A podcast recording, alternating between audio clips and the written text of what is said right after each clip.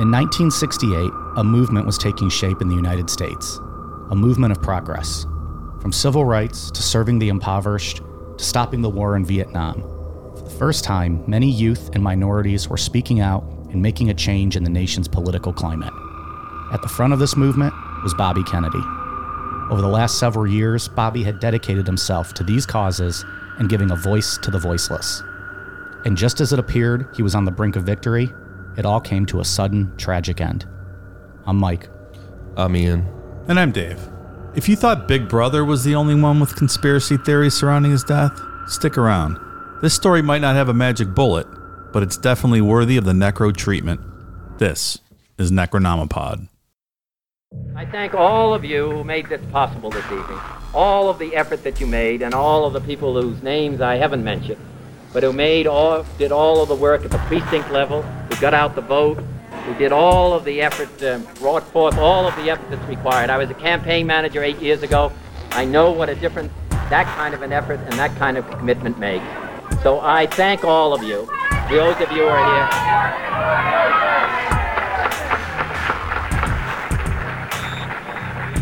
Mayor, Mayor Yorty has just sent me a message that we've been here too long already.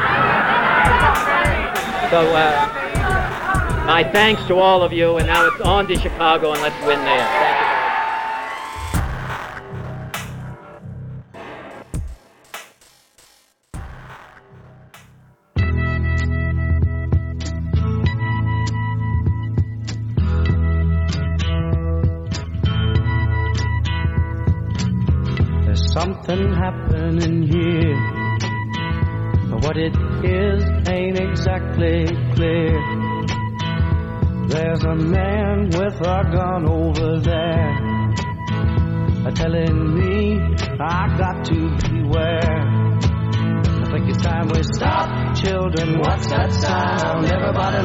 Everybody what's going down.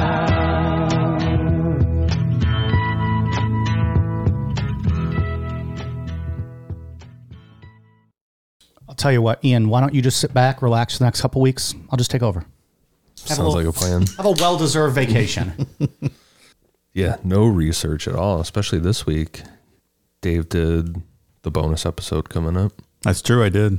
Yeah. Or if you're listening to this on Sunday, that was released yesterday on Patreon. That's true, it was. Slash Necronomipod. Yeah, so big vacation. Man, a lot of gaming going on. Yeah, a lot of wrestling. There you go. Wrestling watching. Like in the apartment wrestling? No. Oh, okay. No. Let's check him. He could tie that in though to uh, what's that documentary that just came out? That Killer Sally or Killer the bodybuilder girl who killed her husband. There's like a little documentary of it on Netflix. Have not seen that. Um, But she was uh, they were like a bodybuilding couple and um, he was abusive to her and like didn't want to work. So she was still working and like doing bodybuilding stuff, but then on the side was doing like some of that apartment wrestling stuff to like just to make ends meet and make extra money. Uh, Killer Sally. It's on I think Netflix or something. Are they serving sushi trays at that apartment wrestling? I can't imagine it's very uh it's not a classy situation. I'm just saying you could have said yes to Dave's question. It could have been research. It all ties back into a, to a murder. like, so you, if you, what if he just would have been like, yeah, I've been watching a lot of it. What if he picked his topics strictly so he could watch apartment wrestling going forward? We can do any topic as long as it has apartment wrestling tie-ins. I think our show would be over by the end of the year. Who was it that did the the apartment wrestling? Killer Sally, I just told you. No, about. no, I know, but there was a wrestler that creeped me out. Oh, Nicole When I- Bass. yeah, She that's when I first Howard found Stern, out about too. it. Wasn't she in like the Wack Pack? yeah, Yeah. She, she was in Private Parts. she was. Um, I had never even heard of apartment wrestling before until a couple months ago, and I was like, "Oh man, And, it's fucking weird." and I think her biggest issue was she didn't tell Jim Ross about it when he hired her. Yeah, She's she like, lied God damn, it. you got to tell me up front. everything we're going to find out about later on? Her sounded really scummy too. Like, Like if you if you look at like uh, like if you see like the images or whatever from it, like it doesn't look it's the highest quality production. no, Like some of the stuff you see out there, it looks like I think it can almost be from like you know the high end porn producers or whatever it is. And then there's some stuff where it's like I don't know a shady old like one of those old video recant- co- recording cameras Yeah. in like some Super 8. You hear like a legitimate domestic dispute going on outside. Yeah, that's what I mean. Just real, not good stuff. Hey, you guys, apartment wrestling in there? Holla, holla. Let me see what's doing up in there. so there's our Ja Rule for the week.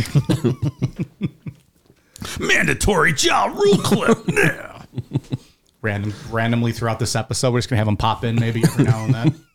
Um, so uh, yeah, I'll take the uh, the wheel for the next couple weeks. Professor Mike. a history class. Hopefully, people like it. Um, they seem to enjoy the uh, the past episodes I've done. So, What are the past episodes you've done? Uh, Kent State, I think you did. did Kent State. I did uh, the assassination of President Garfield. Oh, yeah, that one. I did uh, Foxcatcher. Oh, yeah. It's a forgotten one. I even forget how I did that one. That was a weird story, huh? DuPont? Yeah, the Steve Carell movie is terrible. That wasn't it is good. So boring. I didn't watch it. There's a net, I think there's a documentary on Netflix about it called like Team Foxcatcher. It's much better. Um, and He then just I, has a blank stare. He looks into the camera the whole movie, like with weird eyes and a prosthetic face or something, right? yeah, like well, the Dupont guy was a creepy dude. And Did he have a prosthetic face in that? I think like Something the looked weird, right? really- Yeah. Steve Carell, I think, has a pretty big nose in general. Dupont's just dwarfs it. that must have been what it was. It was, yeah. Um, and then I did the two wrestling shows, the uh, Benoit tragedy and Bruiser Brody, but I think those might have been Patreon. I think that's right. yeah. And I recently did the uh, assassination of William McKinley over on uh, hashtag history. Oh, yeah. You're a well traveled uh, I'll build, podcast narration expert, Mike. just building the resume, so eventually I could just go solo on you guys. I'll be the Ace Frehley and I'll go solo, and then no one will ever hear from me again. Um, what was his group called? Ace Frehley's? Frehley's Comet. There it is. Yeah. That's a ridiculous band name. He had New York Groove, right? That's, a good one. song. Good cover. We'll get Vinnie Vincent to replace you, though. He'll be all right. Vincent. uh, so, anyways, um, I've been looking forward to doing this one. This one's um, this one's uh, been an important one to me. Just I think you know we've talked about on past episodes. Bobby Kennedy is probably um, my biggest hero when it comes to people that you admire or that you know maybe that you haven't met that you admire or you know we there's the game of if you're going to have dinner with three people from history like he's going to be my first choice every time Um, big fan of his uh, and what he believed in. Read, I'm trying to read every book I can get my hands on on him, um, and uh, would have been interesting to see what would have happened if he would have become president. It would. So Might be a different course of history. very much could be.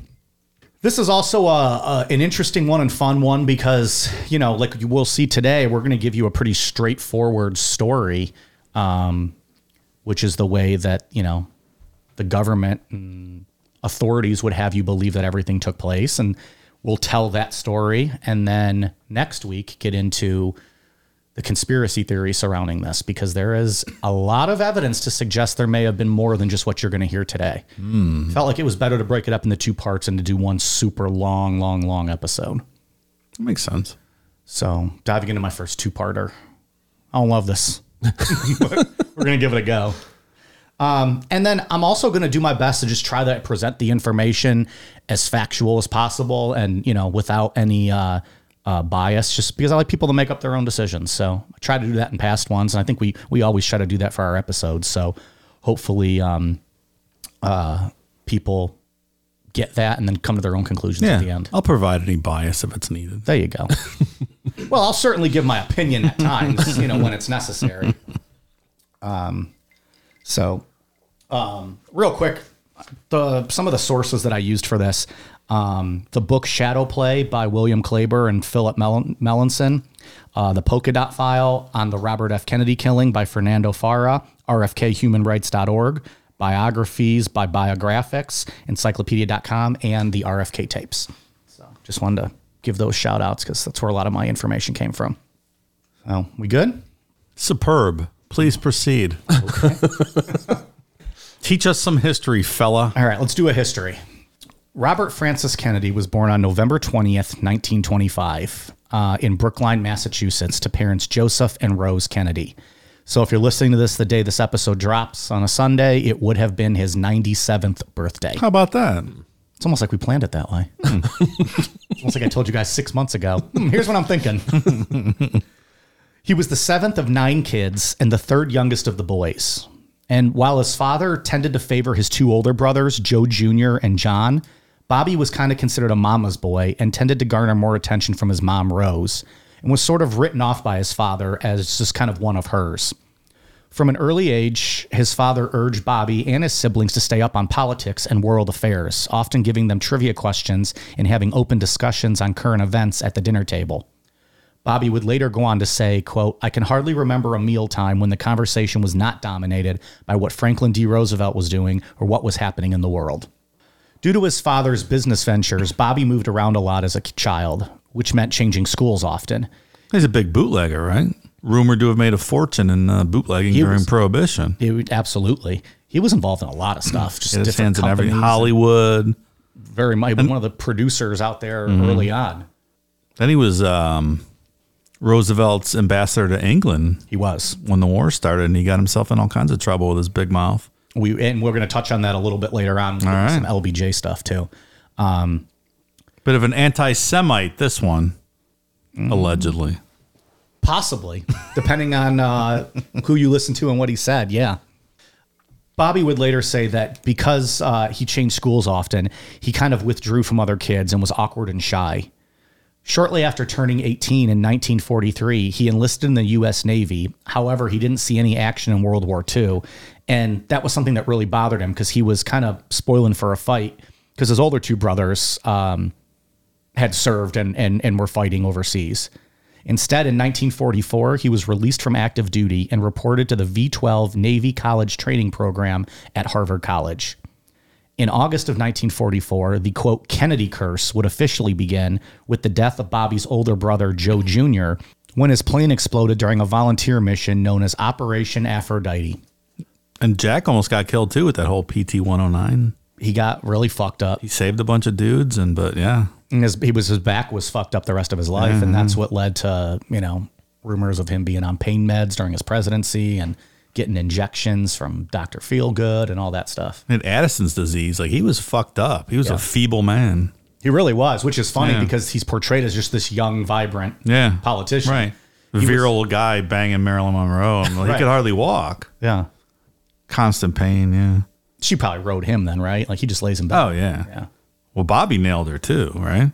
I mean, I was thinking about From this when the doing stories these that notes. I've read, yeah. We could do a whole episode, and I think there's a book out there like The Dark Side of Camelot, and it's just all about uh, like all the rumors and and stuff that the Kennedys were involved in, and the 1960 election and all that Mm-hmm. kind of back behind the scenes stuff. Yeah, that could be a fun bonus show one day. Like Bobby was having sex with her up until she died. There's rumors of that. Yeah, yeah. there's rumors of that. And there's, you know, she had ties to the mob and they, they said that might have caused some Mm-hmm. friction between the Kennedys and the and the mob and all that. So I'm also very interested in the Kennedy sister, the one that got the lobotomy. Rosemary. Yeah. She She uh, could be a bonus episode, I think. I'm very yeah. interested in her story. she was um pretty much, you know, just intellectually disabled. And Joe Kennedy, the dad, um, you know, very much cared because he was he was like rich and well off and, you know, high class and part of the the highest social standings. He was he didn't want that exposed that that he had a disabled daughter and they essentially hid her, sent her off to boarding schools, sent her to at the time mental institutions. Um uh, like the Bobby and Jack would go on to say like they didn't really even know anything about her. She was always gone. They didn't have much contact with her. She was she kind of lived out on her own. Uh, and and was sent away because they didn't want that image of her, uh, you know, as as one of the Kennedy kids. And yeah, like uh, they gave her a lobotomy, and it, it she was always a happy, social, happy-go-lucky, outgoing girl. After the lobotomy, she was like almost comatose. Yeah. So that's the bonus show, I guess. But What a guy, huh? Oh. Thanks, Dad. yeah, very much concerned with family image, and you know, it was his goal that he was going to be president, and then what when it, he couldn't anymore, it was his goal that his one of his sons was going to be president, and that was all that mattered to him. Yeah. And that's why, because Bobby was the third of the boys, he was kind of off Joe Senior's radar because he had Joe Jr. and he had John. Once Joe Jr. passed, okay, John, now you're the guy. Bobby would go on to receive an honorable discharge from the Navy in 1946, at which point he entered Harvard as a junior. He graduated in 1948 with a degree in government and then entered the University of Virginia School of Law. On June 17, 1950, Robert Kennedy married Ethel Skakel of Greenwich, Connecticut. Like Bobby, Ethel also came from a prominent Catholic family. He graduated from law school in 1951, and shortly after, Bobby and Ethel had the first of their 11 children. 11 children. Not much for uh, contraceptives, these Kennedys, huh? Catholics, man. Jesus Catholic. Christ, man. Banging like rabbits. 11 kids. That just it's very stressful to even think about how that would work out. Yeah. It, Good, good thing they came from money and could buy huge houses, right? You need the Exactly. space. Prior to entering public office, Bobby practiced law in Washington, D.C., and worked as a special correspondent for the Boston Post, during which time his father arranged for him to travel the world and report on his findings and discoveries. tough job. In October 1951, just prior to his 26th birthday, Bobby traveled to Palestine, Lebanon, Turkey, Greece, and Italy. What's significant about this is this trip is that Bobby was joined by his older brother John, who up until that point the two had not been very close. This trip would be the start of a lifelong bond between the two brothers. There was an age gap between them, a pretty big age gap, and like we said, like Bobby was more tended to by his mom and Jack was, you know, with his dad. So they just never were very close or, you know, knew mm-hmm. each other well. This trip was kind of the start of that that bond that would become, you know, extremely strong, especially as they got into the, the White House. In 1952, upon his father's behest, Bobby made his political debut as manager of his brother's successful campaign for the U.S. Senate for Massachusetts. The following year, again thanks to help from his father, he served briefly on the staff of the Senate Subcommittee on Investigations, chaired by Senator Joseph McCarthy. These are the infamous McCarthy hearings where, you know, you get a communist and you get a communist and you get a communist. During his time on the committee, Bobby's investigative work did confirm reports that countries that were allied with the United States against communist China in the Korean War were also shipping goods to communist China.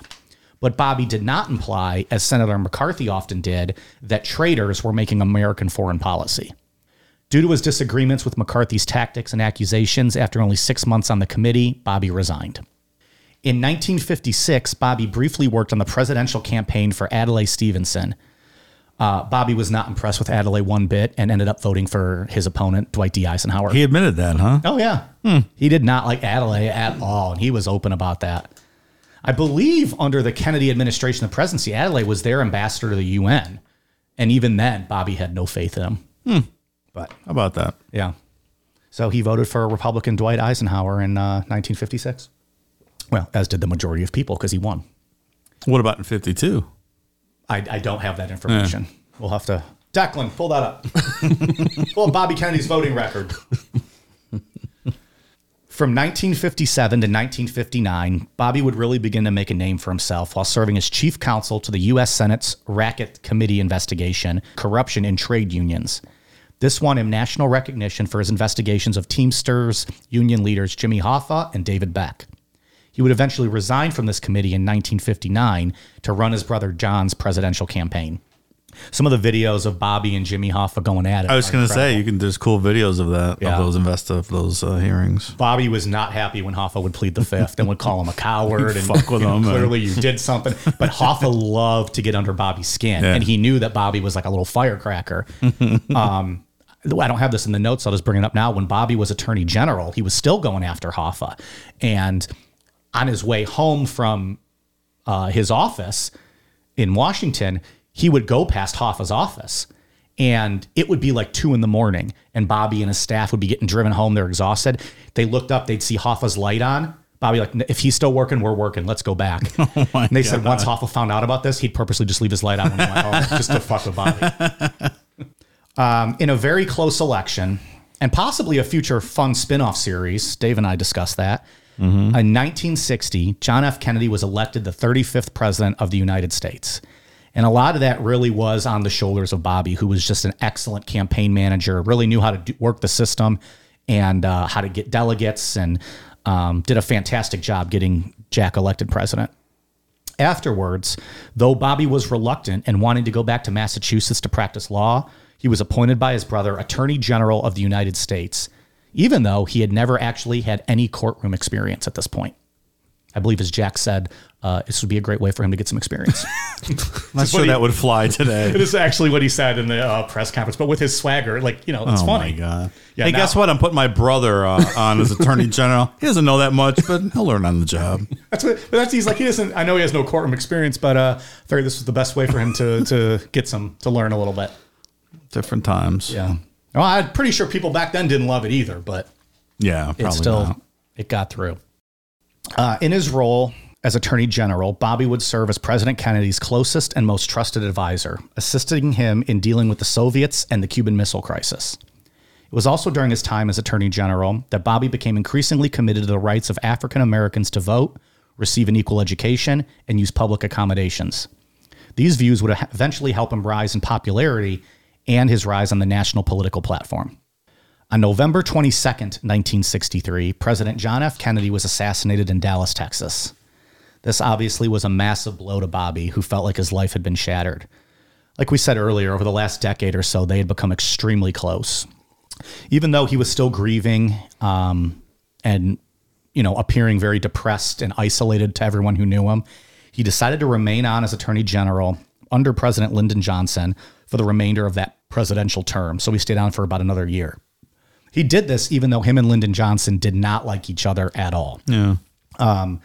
And this actually kind of dates back to the election of 1960. Lyndon Johnson at the Democratic primary was making a move for the presidency as well. He wanted the nomination. Um, and while him and kind of Jack were doing battle, Lyndon Johnson made some comments about Joe Sr., their dad, anti Semitic possibly, because because Joe Sr., when he was the ambassador to um, um, England, it was during the start of World War II, and and Joe Kennedy was very much pushing FDR, stay out of it. Big isolation. Isolationism. This is Europe's problem. Who gives a shit? Let them take over. We don't need to be involved. And mhm. Joe Kennedy thought that was going to be his path to the presidency. I'm keeping us out of this war. America's going to love it. I'm, I'll be the heir apparent to FDR. He even went behind FDR's back and got a hold of some low level Nazis and tried to get meetings with Hitler to supply him with gold in order to kind of pull back. And That's and- interesting. uh, I don't remember if I've heard that. Yeah. He was doing lots. He's crazy. He was This giving nuts. speeches without FDR's like approval Yeah. about how America's staying out of the war. And I mean, eventually he got canned. well, he said like democracy's dead over in England and all kinds of stuff. Like, yeah, I think you're done this job, pal. FDR's like, you know what? Go ahead, you Eh, we're gonna recall you, I think. And that was then when Joe Sr. realized, okay, I'm not going to be president. Now it's going to be one of my boys. So, anyways, LBJ made comments like that, and Bobby didn't take kindly to him talking about his dad. And Lyndon sh- saw Bobby as just this little shit, you know, who has a mouth on him, and and he's closer to to Jack than I am. And JFK and Lyndon got along well, but Bobby and and and Lyndon did not like each other at all. And from the day Lyndon took office, he thought Bobby felt Lyndon thought that Bobby Kennedy felt that was his right to be the next guy in line, not Lyndon Johnson's. And Lyndon thought Bobby was gunning for his chair, you know, from the get go and wanted to take over as president and, you know, eventually run against him and, and kick him out. I don't necessarily believe that to be true in the things I've read, but I know they didn't like each other. And Bobby certainly didn't make life easy for Lyndon. But he stayed on for the, uh, you know, for a year until um, Lyndon Johnson won re-election. Bobby left the administration and spent the next year, year and a half or so, uh, kind of in mourning and traveling the world, deciding what he wanted to do next. He eventually decided he was going to run for United States Senator uh, from New York in 1966. His opponent in that Senate race was incumbent Republican Senator Kenneth Keating. And while many people didn't give Bobby much of a chance, he ended up winning the election by over 700,000 votes. What's interesting is that Bobby was called a carpetbagger for going in there. But based on as much as the family moved, given that they were from Massachusetts and, you know, had their home and, you know, on the ocean, he spent most of his life to that point living in New York or as, as a youth because of the schools he was in and where his father was working. So it was a little unfair to do that. But, okay. you know, like all of politics, it's about opportunity, right? Well, Kennedys just get tagged as a Massachusetts family, so people Right. might not necessarily know that. Yeah. Do they have that compound up in Hyannisport at this point? I believe it's still owned by the Kennedys. I mean, at, back then. Oh, yeah, yeah. Did Yeah. they have it going all the way back there? As, Like, as much that's a as cool I know, spot, man. I, I believe they had it when the kids were still real little. Like yeah, yeah like like Bobby grew up, you know, they had it there. for a long time. Yeah, and the compound's still there, and they all still Yeah. like own it and stuff. And I want a compound. How do you do that? let's get into bootlegging. Let's get into uh, Hollywood producing. You go over to England, become anti-Semitic. We'll see how that works. yeah, like if you have enough gold to buy out to try to buy off Hitler, then I think you can buy a compound, right? He's one of the richest men in the world, right? Like at that time. Yeah, he could definitely afford a compound. I hear the word compound though, and I, now nowadays I just think of cults. Yeah, like um Shinrikyo, they had a compound. yeah. Or like like I think of like Liquefying Waco, people. like the Waco compound and stuff, right? Like Yeah, it has a negative connotation now. Compound. But Hyannisport was not. Like that's just no, that place is sweet. all these gorgeous mansions right there on the on the beach. During his time as senator of New York, Bobby focused primarily on three things: poverty, especially among minorities and children, human rights violations, not just in the US but all around the world, and finally ending the war in Vietnam. If you listen to our Kent State episode, you probably remember the division and tension the war caused in the US. Well, it was no different on the political stage, and it really came to a head during the presidential election of 1968. After President Kennedy's assassination, Lyndon Johnson would go on to win re election in 1964 in a landslide. from the Daisy ad. Ever seen the Daisy ad? I don't know if I remember that one. Like Barry Goldwater was the senator from Arizona who ran against Johnson in mm-hmm. '64, and everyone thought he was a bit of a, a nut and would bring a bomb, you know, World War Three. So Lyndon has that. Uh, it's called the Daisy ad. It's just a black and white his ad, and it's a little girl picking daisies and counting, and then a big mushroom cloud with the, Oh, with the world blowing up. yeah. Like she's counting, picking the petals off the daisies, and then it goes into the nuclear countdown the launch. It's like Between you need Lyndon Johnson. It's going to get crazy. And then he fucking blew Goldwater out. I think it was the biggest loss in presidential history. So probably It the worked. most successful ad. and I think the thing we need to learn is like you don't fuck with Lyndon Johnson, right? He's gonna he's gonna do an ad like that. He's gonna call your dad an anti-Semite. he's not gonna fuck around. Playing to win. Well, and Lyndon Johnson went from being the most powerful man in the country as the uh, Senate Majority Leader in te- from Texas, took the role as vice president, Which is the least powerful job in, exactly the, in the government. I mean, he felt like he was castrated, and if you know Lyndon Johnson, like he's a rough, tumble, in your face, like the kind of guy you'd expect from Yeah. Texas, right? Big giant cock, allegedly. yeah, uh, and he used to conduct meetings while taking shits. That's right. Like he would just be sitting there on the toilet with like his staff in front of him talking. There's that. There, Like that's big dick energy, right? Like there's that clip of him talking on the phone to his tailor. Yeah. Asking about update, like uh, fixing his pants because his uh, letting his nuts hang a little down closer to his bunghole. yeah, that's what he said. He is. I need more space between my nuts and my bunghole. That's a great clip. Uh, Lyndon Johnson's a character, man. So Johnson, like we said, won in a landslide in 64. However, due to his poor handling of the war in Vietnam, failure to bring troops home as promised, his popularity began to wane, and many people within the Democratic Party felt Bobby was the man that should take President Johnson's place. Now, remember, that was Johnson's first term being elected president, so he could still run in 68. He had that little bonus year because Jack was killed. Initially, Bobby was hesitant to run. As much as he didn't like President Johnson and disagree with his handling of the war, he felt like it would make him look bad to challenge a sitting president and member of his own party. Bobby thought waiting until 1972 was the better move for him. And this goes back to, you know, Johnson was convinced Bobby wanted to take his spot. I truly believe two things. One, I think Bobby had it in his plan that 72 was going to be his time. And he was kind of caught off guard when they came to him like, "No, we need you now. We like the, you know, this youth movement's happening. Mm-hmm. You're the guy. If anyone's going to take down a sitting president, it's you." And I think that kind of caught him off guard because he had this plan. You know, he was just elected senator in New York and and 672, now, you know, Johnson's term will be up. It's my turn.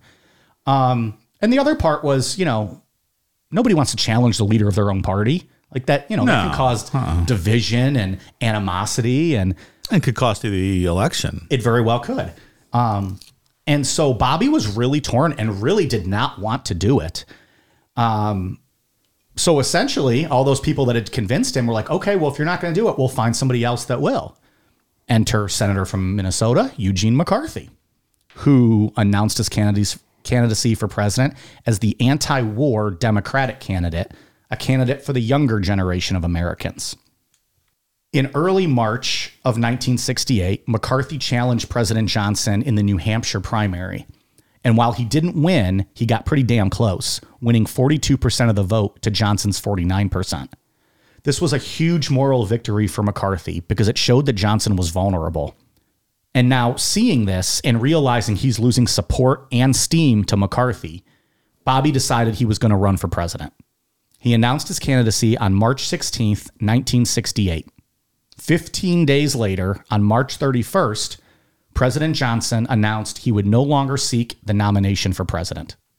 with America's future under challenge right here at home, with our hopes and the world's hopes for peace and the balance every day, I do not believe that I should devote an hour or a day of my time to any personal partisan causes or to any duties other than the awesome duties of this office, the presidency of your country.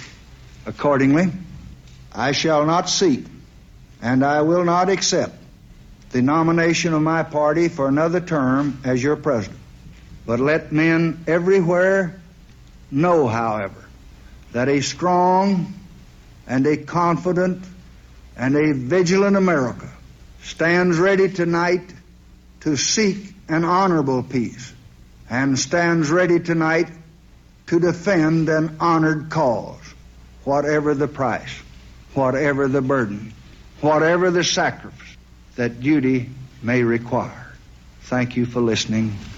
Good night, and God bless all of you.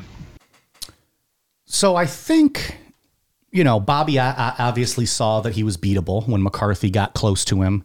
Uh, McCarthy didn't have nearly the support and machine behind him that a Kennedy did. And I also think that Bobby was like, okay, well, McCarthy went first, so he caused the divisiveness. Maybe now I'm just going to jump in there because you know throw my my my name in the in the hat or my hat in the ring. As you heard there, Johnson publicly stated he wanted to make sure his entire focus was on American issues and the Vietnam War, and not have to worry about campaigning. But if you ask me, I think he was afraid of a face-off with Bobby, whom, like we said, he thought wanted his job from the get-go.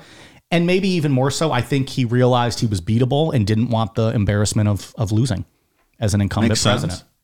And what's interesting is that this is kind of, I mean, he bowed out, but I think he thought he might have lost in the primary, which really never happened before. One time in 1856, um, different times back then, you kind of just go in a room and all shout at each other till you come up with a candidate.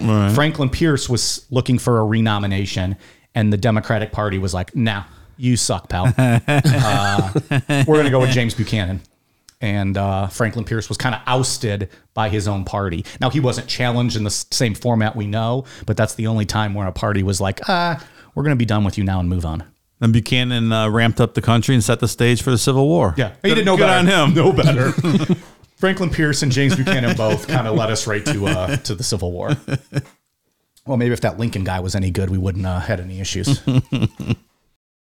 so now he's running for president. But on April 4th, 1968, Martin Luther King Jr. was assassinated in Memphis, Tennessee. That same night, Bobby was scheduled to give a campaign speech in the inner city of Indianapolis, Indiana. He was pleaded with to cancel the speech. Riots were starting all over the country, and there was fear for his safety. But Bobby refused to cancel, and even though the police said they would not provide him with protection, he continued on with the speech. The crowd that night was made up almost entirely of African Americans, and they were all still unaware that Dr. King had been killed. Bobby broke the news to them and gave a very passionate, empathetic speech. It was something he did not rehearse ahead of time, he just spoke from the heart.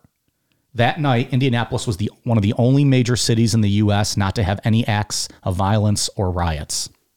The next night in Cleveland, Ohio, Bobby gave what I consider to be one of the single greatest speeches in American history a speech titled On the Mindless Menace of Violence. And I decided I'm going to wait and we'll play that speech to close out our series next week. But it gives me goosebumps every time I hear it. We'll play a clip of it. The whole thing's like 10 to 15 minutes long, but I found a good clip of it. We'll play that next week to close us out. I read some of that today. It's good. It's really good. Did you ever listen to it or just read some of it? I just read the transcript. Yeah, it's good. As expected, Bobby immediately had success when he entered the Democratic primaries. He was now competing against Senator McCarthy and Vice President Hubert Humphrey, who was taking President Johnson's place as the quote old guard candidate. Riding a pretty steady wave of momentum, Bobby entered the California primary looking for a major win that would easily separate himself from McCarthy. Let's get into the assassination, shall we? Good times, Mike. Good times. Well, this was good times. June 4th, 1968 was the day of the primary, and though it was a relatively close race between Kennedy and McCarthy, Kennedy won with 46% of the vote. Vice President Humphrey was not in this primary because this was back in the day where you didn't really have to enter all the primaries. Delegates can be picked up um, just through promises and deals and, and all kinds of you know closed door type stuff. Um, so you'd kind of pick your spots as to what primaries you were going to join. Humphrey was still leading with delegates at this time too. He inherited Johnson's, obviously. And he had a lot more pledged delegates than Kennedy. I know there's a, a lot of talk sometimes whether Kennedy would have won or not if he would have lived. A lot of debate about that. even with this California victory, Kennedy closed the gap quite a bit, uh, but still Humphrey had the lead He was way ahead. with a few more um, primaries to go, and then it would have went to the convention where you know it would have been chaotic. Um, I think that Kennedy was having had a lot more momentum, and probably well, I think he would have beat Humphrey in the end. Um, but it would have been very interesting to see how that played out because I you had a feel after this McCarthy was probably going to back out, and then where do those delegates go? Probably to Bobby, which would have helped him, and then you know then the race is on. But even still, you have a sitting vice president now going against a, a, a challenger, which is not unheard of, but still interesting. Would have been very interesting. Yeah. Shortly after midnight on June 5th, Bobby made his way down to the ballroom of the Ambassador Hotel in Los Angeles, California. Bobby was greeted by a raucous crowd, all stoked to see their winning candidate. Bobby gave his victory speech, uh, the end of which we played at the beginning of this episode in our intro with the music behind it. Um, what's interesting to note here is that there was very little LAPD presence at this campaign party. Um, that was by design by the Kennedy team. They requested that LAPD have very minimal presence as they didn't want to be seen with them because they didn't agree with the LAPD's treatment of African Americans at this time. So they said, it's not, we're campaigning, you know, for everything you guys are not sta- stand, not what you don't stand for. We don't want you around. And LAPD was like, all right, fuck you. I actually heard a story um, in doing the research that the LAPD hated Bobby anyways because of his treatment of them and you know what like oh this guy's high and mighty. Yeah. So they didn't provide him with a police escort or any security. But when his um um like escort train came through or like you know his limo from the airport to the hotel because they went through all the lights but without a police escort the cops pulled him over every time and gave him citations just as like an extra fuck you to them. Whatever.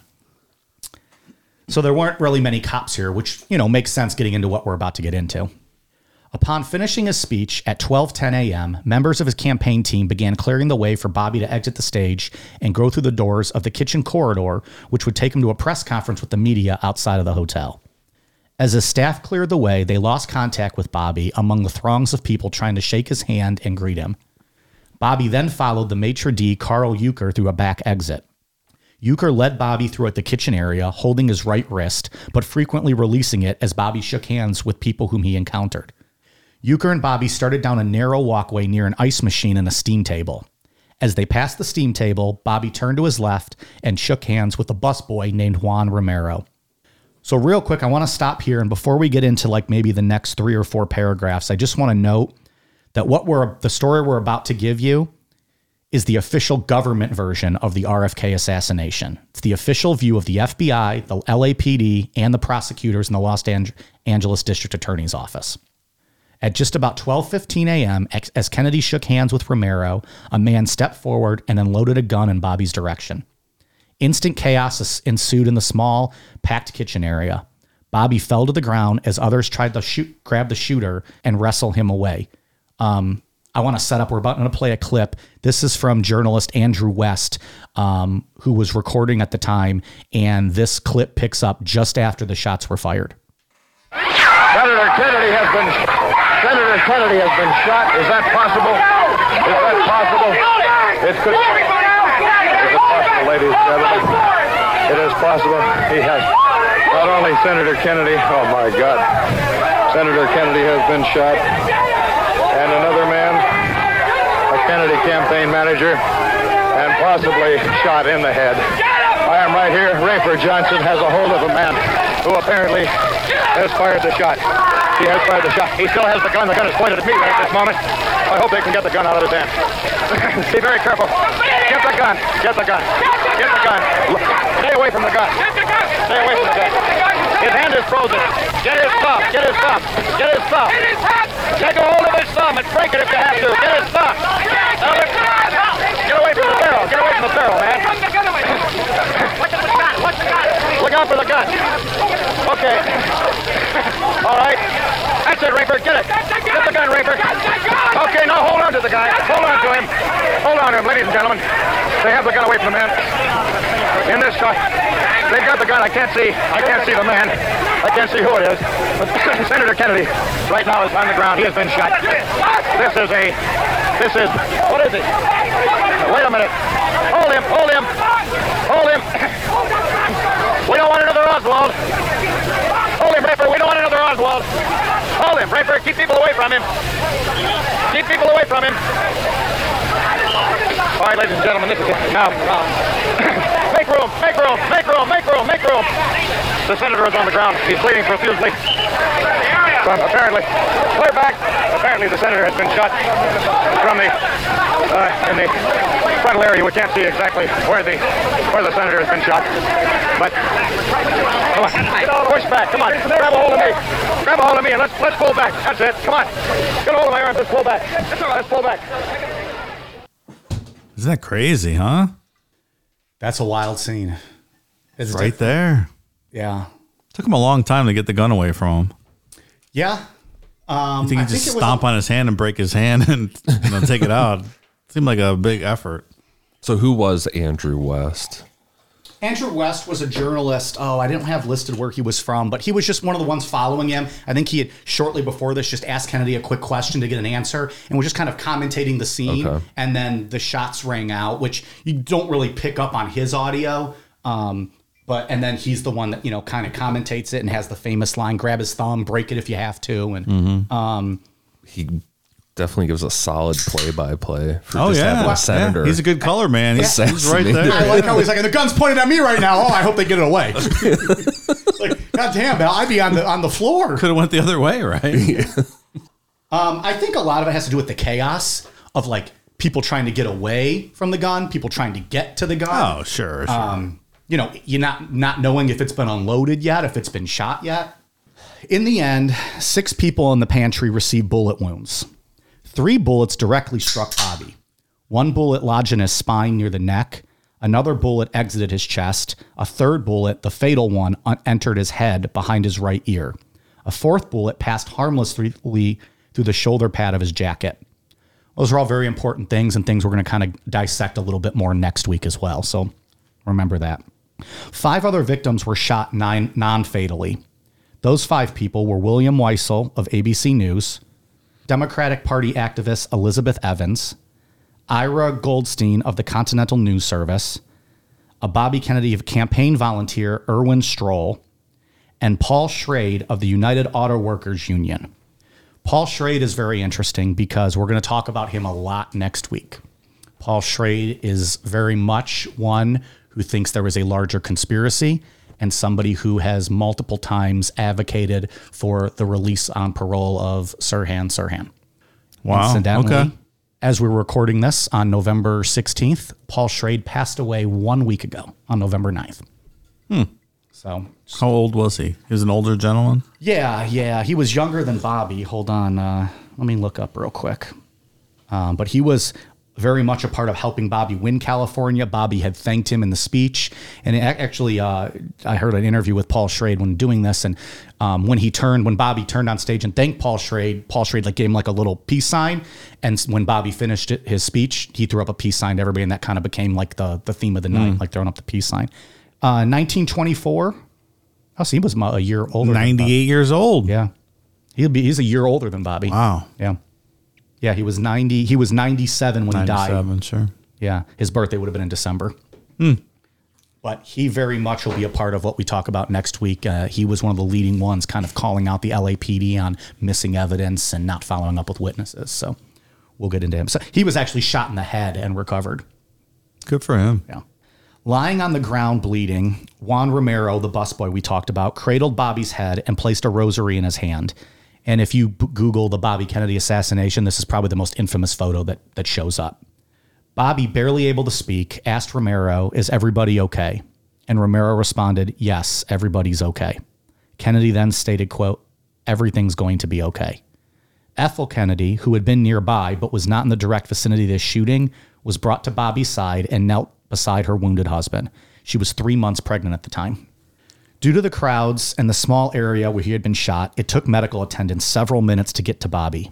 When they finally did, they lifted him onto a stretcher, prompting Bobby to whisper, Don't lift me.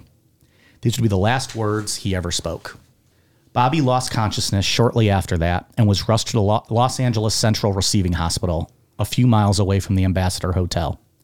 Doctors there attempted to revive him and establish a heartbeat. And while he didn't regain consciousness, they did obtain what they considered a good heartbeat. And about a half hour later, he was transferred to Good Samaritan Hospital, where they were better equipped to treat his wounds. Bobby there underwent extensive neurosurgery to remove the bullet and bone fragments from his brain. He was in surgery for about three hours and 40 minutes. However, after surgery, his doctors were concerned over the lack of improvement in his condition. Finally, nearly 26 hours after being shot at 1:44 a.m. on June 6, 1968, Robert F. Kennedy was pronounced dead. Senator Robert Francis Kennedy died at 1:44 a.m. today, June 6, 1968.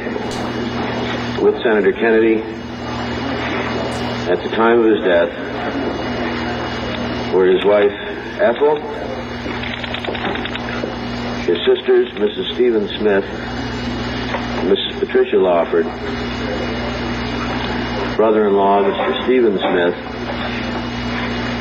and his sister-in-law, Mrs. John F. Kennedy.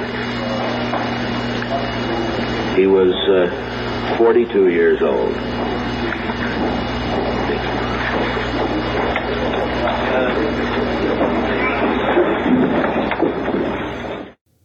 On June 8, 1968, Bobby's funeral was held at St. Patrick's Cathedral in Manhattan, New York.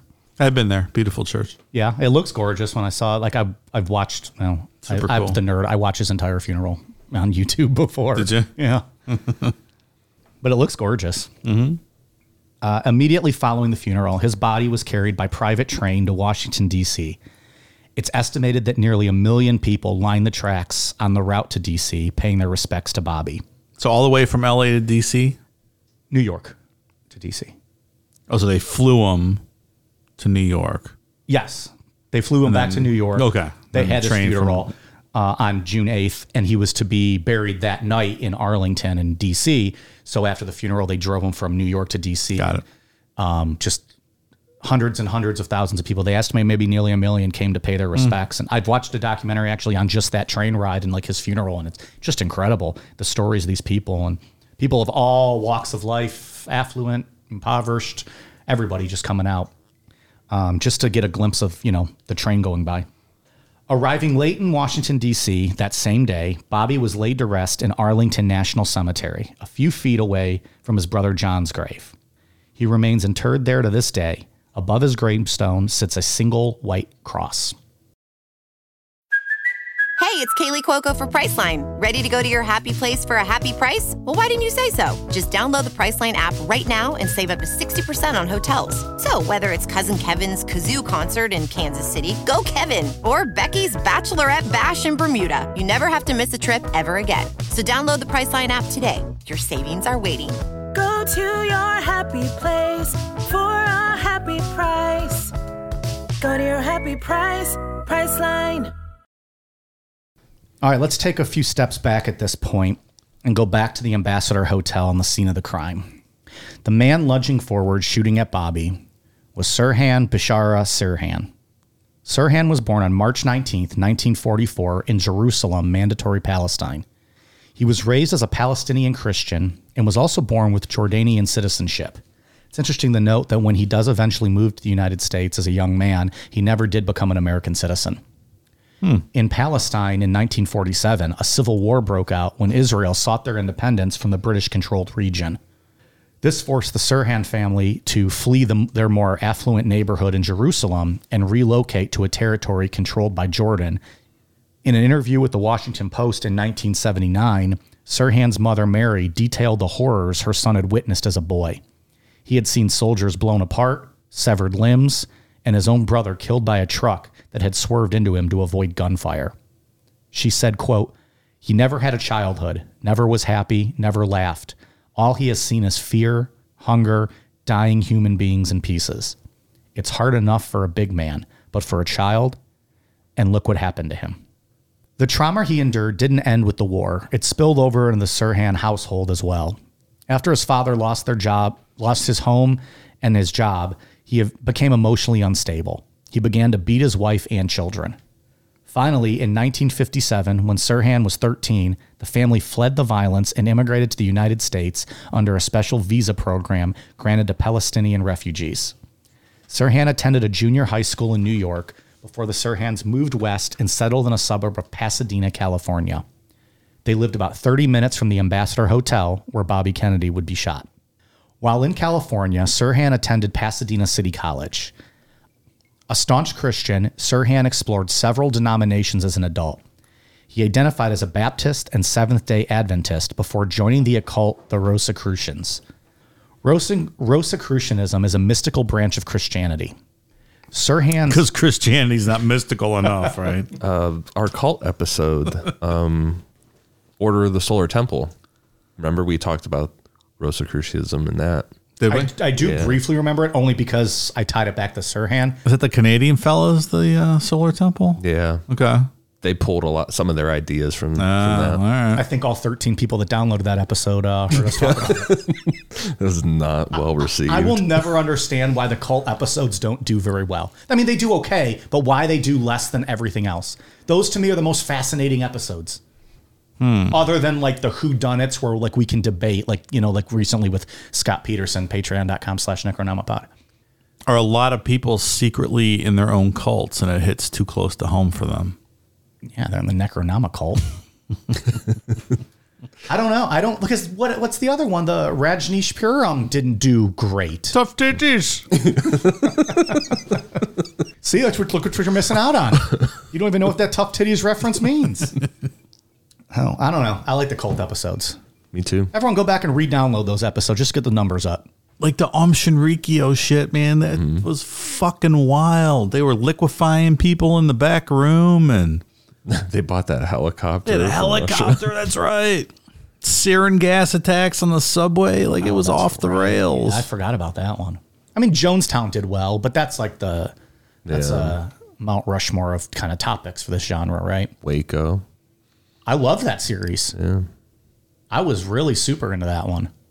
Remember David Koresh was challenging that other guy to to like resurrect his mother from the dead and like took over the cult. right. And you even got your interview with um, Uh, David Thibodeau. David Thibodeau, friend, Yeah, friend of the show. He said uh, Ian didn't really say much during that interview. Nah, he just talked. He had a lot to say, that guy. Who said Ian didn't say much? The guy just talked. Like Ian Oh, didn't I- have to I say misunderstood much you during said. the interview. I was like, what? Someone critique Ian for that? Like, that's what, you know. The guy was a talker. Yeah. He had a lot to say. It made your job easy, right? You probably had a list of questions. You got to like three of them. Yeah, I think I only got to like two or three of the actual. Questions. We haven't questions. done that in a while. What? Interviewed anyone? Maybe since Casey Anthony is apparently hitting the uh, the media trail uh, with her new special coming out at the end of the month. Do you She's think wanting she'd be some- up for being on some our PR, show finally? Some PR for it? Hmm. Don't bring in an extra chair. She can sit on my lap. you want me to reach out to Sirhan and his team? Can you imagine us going walking into a jail? Hi, we're here for a podcast interview. Sirhan told us it would be okay. Sirhan told us it would be okay. His name is really interesting. Same first name, same last name. Yeah, I feel like that's somewhat common. Like I don't, I don't know the story specifically for his, but Is that common? I, I, I don't know specifically. I, I mean, it seems like that's you know, we don't do that, but Right. yeah, I don't know the history of of, of what it is. I was gonna like, what am I gonna look up on my phone? I grab my phone like I'm gonna look that up. What am I? What am I gonna type in right Our now? first and last names being the same is that common in the world? Google. Please tell me real quick. I'm doing a show on it. So, Sirhan's ties to Rosicrucianism is one theory that people believe led to his shift towards religious extremism and maybe even brainwashing. Again, that's something we're maybe get into a little bit more next week. Um, but what we do know is that he was practicing self hypnosis while um, studying Rosicrucianism. The other thing about Ros- Rosicrucianism is that it tends to be a more peaceful ideology, but does have cult like tendencies. So make of that what you will. Did it lead to him wanting to kill Bobby Kennedy?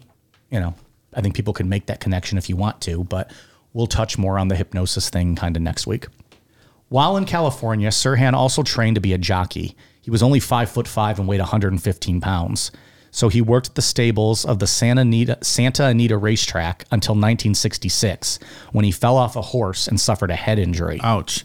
Beautiful race course. I've always wanted to go see races there. Yeah. I'm going to get out there one of these days. Charles Bukowski used to go out there sometimes. Did he? Yeah. Yeah. Just read that recently. Beautiful backdrop when you watch uh, racing out at Santa Anita. All right, let's go. Field trip. I'll go tomorrow. That sounds great. I'll show him like, excuse me, can you please show me the the marker that shows where Sirhan fell off the horse? like, someone get this lunatic out of here.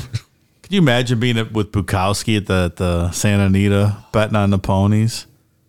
He writes. Oh my god! He writes about horse racing all the time, and it's just so interesting to me. Just talking about how he- in between he's going getting drunk or drinking coffee, smoking cigarettes. There's fights breaking out, and oh, that'd be a hell of a The track's fun. I like going on the track too.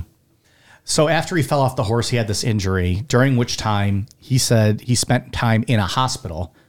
Uh, when he came home, some that knew him well described him as impatient, nervous, overly emotional, and always in a hurry. Uh, not to, you know, repeat myself too much, but again, we'll get into more of that next week. But he claims he spent time in a hospital. Medical records say he just had a quick ER visit. Sirhan would later admit that by 1967, he saw Bobby Kennedy as a hero, as a protector of minorities, the disadvantaged, and the downtrodden. However, in June of 1967, the Six Day War began between Israel and its neighboring Arab nations, during which time, as Senator of New York, Bobby pledged support for Israel, who would eventually go on to win the war. After Bobby announced his candidacy for president, he pledged to further support Israel by sending them 50 fighter jets.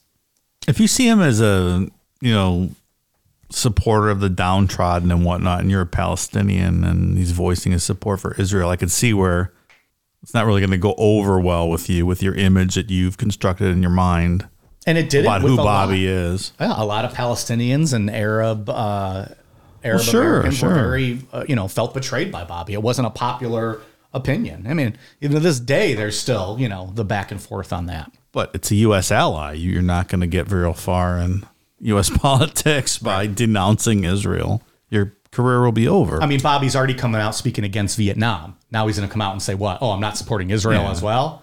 You know, that's. So here's what we know about the events leading up to the shooting. It was later stated by witnesses that on June 1st, 1968, remember the shooting happened just after midnight on June 5th. On June 1st, 1968, Sirhan was seen buying 22 caliber bullets at a gun shop in Los Angeles. Two days later, on June 3rd, he was spotted by Ambassador Hotel staff roaming the halls of the hotel. Early in the day, on June 4th, Sirhan had gone to a shooting range and from there stopped at a Bob's Big Boy to eat. Oh, I love Bob's Big Boy. I knew when I wrote these notes, I was like, Dave's going to say something about Big Boy. So is that just normal big boy? Yeah, I didn't know Bob's there was. Big Boy was like the first name, right? And then they just shortened it to Big Boy.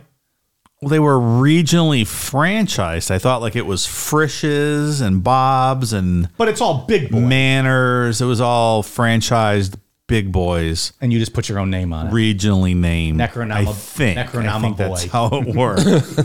that's a good fucking burger, man. I've never had it. What? Did they all started closing. Are you insane? You've never had Big Boy? Oh, man. On our way home from Indy, there was a big boy. Oh, it's They so all good. started- we I stopped off at it to eat. Of course you did. Where, Yeah. Is there one around us? Is there one even around anymore? The closest one to us is either in Valley View down on Canal in the Valley or in uh, Cleveland at 130th and Brook Park. That's the one I've been to multiple times. To we go used there to all live the over time. there, right? Yeah. Kind of in that area. Yeah. There's, I, I don't know. I've never been like near one. Dude, We should make a road trip out to West 130th. it's the best. I would absolutely try this. Next necro lunch, if you guys can part from sushi for one meal, we'll go do a Bob's Big Boy. I love Big Boy. then we'll go to Amber's Cabaret right over there in that area. What? what? Holla, holla. ja Rule wants to go to Amber's Cabaret with us. He's well, more than welcome to come.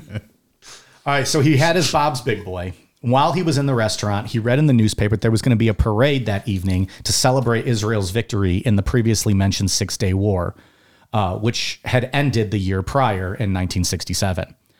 Um, Sirhan was kind of just going out of curiosity. Obviously, he didn't support Israel, but was going to go check it out. While heading to the parade, though, he saw signs for political campaign parties being held at the Ambassador Hotel. Looking for something to do, Sirhan stated he went to the Ambassador Hotel, though he had no knowledge that Bobby Kennedy was even going to be there that day. While at the hotel, he drank a few Tom's, Tom Collins drinks and eventually became drunk. He left and went to his car to head home, but realized he was too drunk to drive. He returned to the hotel to get some coffee and sober up. No one drinks Tom Collins anymore, huh? I love Tom Collins. Delicious. What's a Tom Collins? It's like Gin, gin, lemix, le- lemon juice, Yeah. or like the mix, like a lemonade mix type thing. uh, simple syrup and uh, club soda. That's it. That sounds pretty good. I mean, good. it tastes almost like a fancy lemonade. Yeah. It's with uh, Robert De Niro drinks and Meet the Parents. that's that's right. Heard somebody is a Tom Collins guy. yeah, I got blasted on those one time. Um, me and my buddy Corey, listener of the show. Uh, shout out to Sea Bear. Um, we got blasted one night on Tom Collins drinks. And the next day, I think I'm pretty sure it was like one of those like, let's do a power hour. Now let's drink some Tom Collins. Let's do another power hour and pass out and go to bed. The next day, we were both pretty hungover and we went to go get like Burger King or something. He orders a fucking lemonade. He took one sip and that was the end of that. Good call, Corey. Good times. so he went back to get some coffee and sober up, is what he he says. The next thing we know for sure is that at 12:15 a.m. that night, Sirhan was one of approximately 77 people in the kitchen pantry waiting for Bobby to pass through on his way to the press conference with reporters. Can you imagine that taking place right now? Like almost 100 people packed in a. It's tiny kitchen too, tiny. yeah, there's not much room. Yeah. No one cleared by security of any kind. Like it's unheard of in this day and There's- age. They didn't have Secret Service protection at this time. Right. There was just regular like hotel security that were hired. Again, something we're going to get into next week. Barely any police, just all these people. And Bobby was used to that. Like he was, I, I've heard stories that he would get back to the hotel at night and have to put his hand in ice because his hand was swollen and cut up and bruised because of all the hands he was shaking. He'd have cuts on his arms from people scratching at him. His ties ripped, his clothes ripped. Like he was rock star level, you know, with some of these people. Um, and back then, like you can get a lot closer to them than you can now. And you know, they wanted to shake your hand and be seen as a man of the people. And and I think Bobby really liked that. And you know, that's why, like you know, we said Karl Uecker was holding his right arm, the maitre d, trying to walk him through. Bobby would rip his arm out to shake hands, like he wanted, he was going to see these people who were excited to meet him. If you remember that last season of West Wing when Alan Alda was the, the presidential candidate, Yes. same thing. Like Yeah. his, He like his oh, his, right hand was Yeah, he was yeah. already like the old candidate, Yeah, didn't yeah. want to show it. That's probably what that was based on. I also heard, and I'll just throw this in now too. It just is always weird and stuck with me. Every night after he was done campaigning, his team would have to have like a six pack of Heineken waiting for him. He wanted to drink Heineken in a glass over ice. Really odd. So I tried it once. It's not good. You got to drink very fast, and it has to be very cold if you're going to put ice in there because you can't have the ice melting at all. Right. And also Heineken's just not good. And also, I mean, it's not great. I like Heineken. It's okay. It's not. Uh, you have to be in the mood. I have to be in the mood. Here's my problem with Heineken is that anytime I buy it around here, it's skunked mm-hmm. because it's a green bottle beer and people don't know how to store it. Right.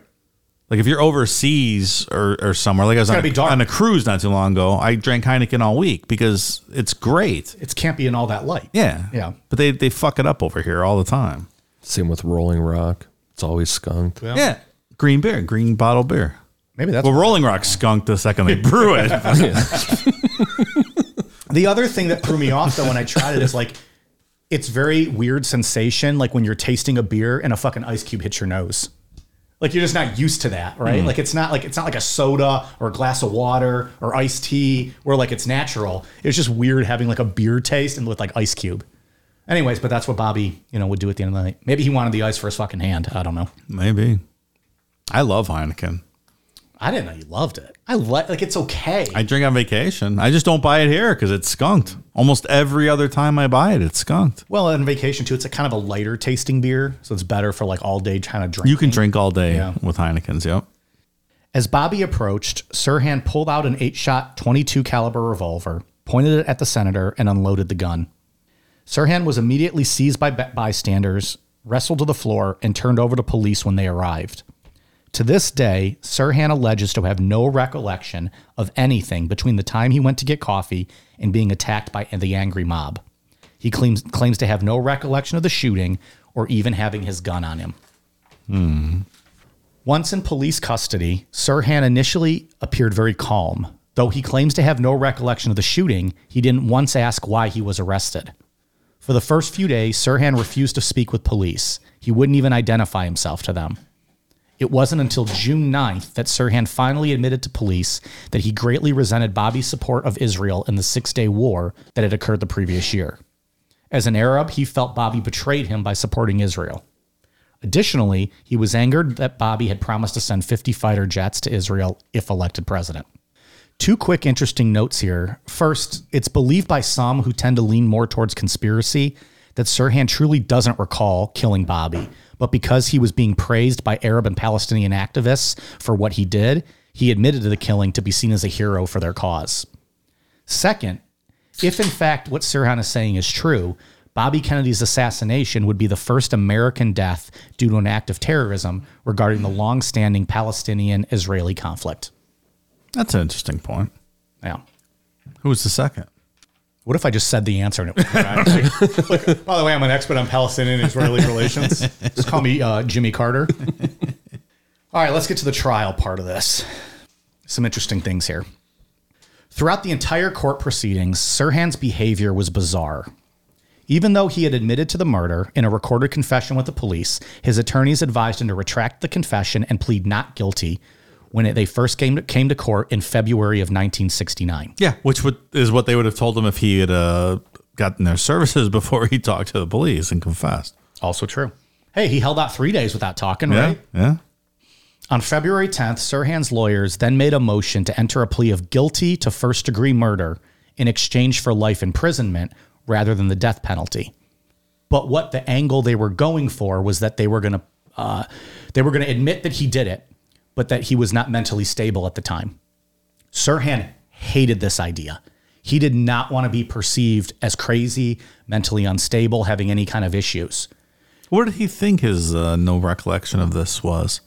Sirhan, Yeah. he he he claims to not remember. He says they tell me I did it. I remember being wrestled. I had a gun. I I, I guess I shot him, but I have no recollection of it.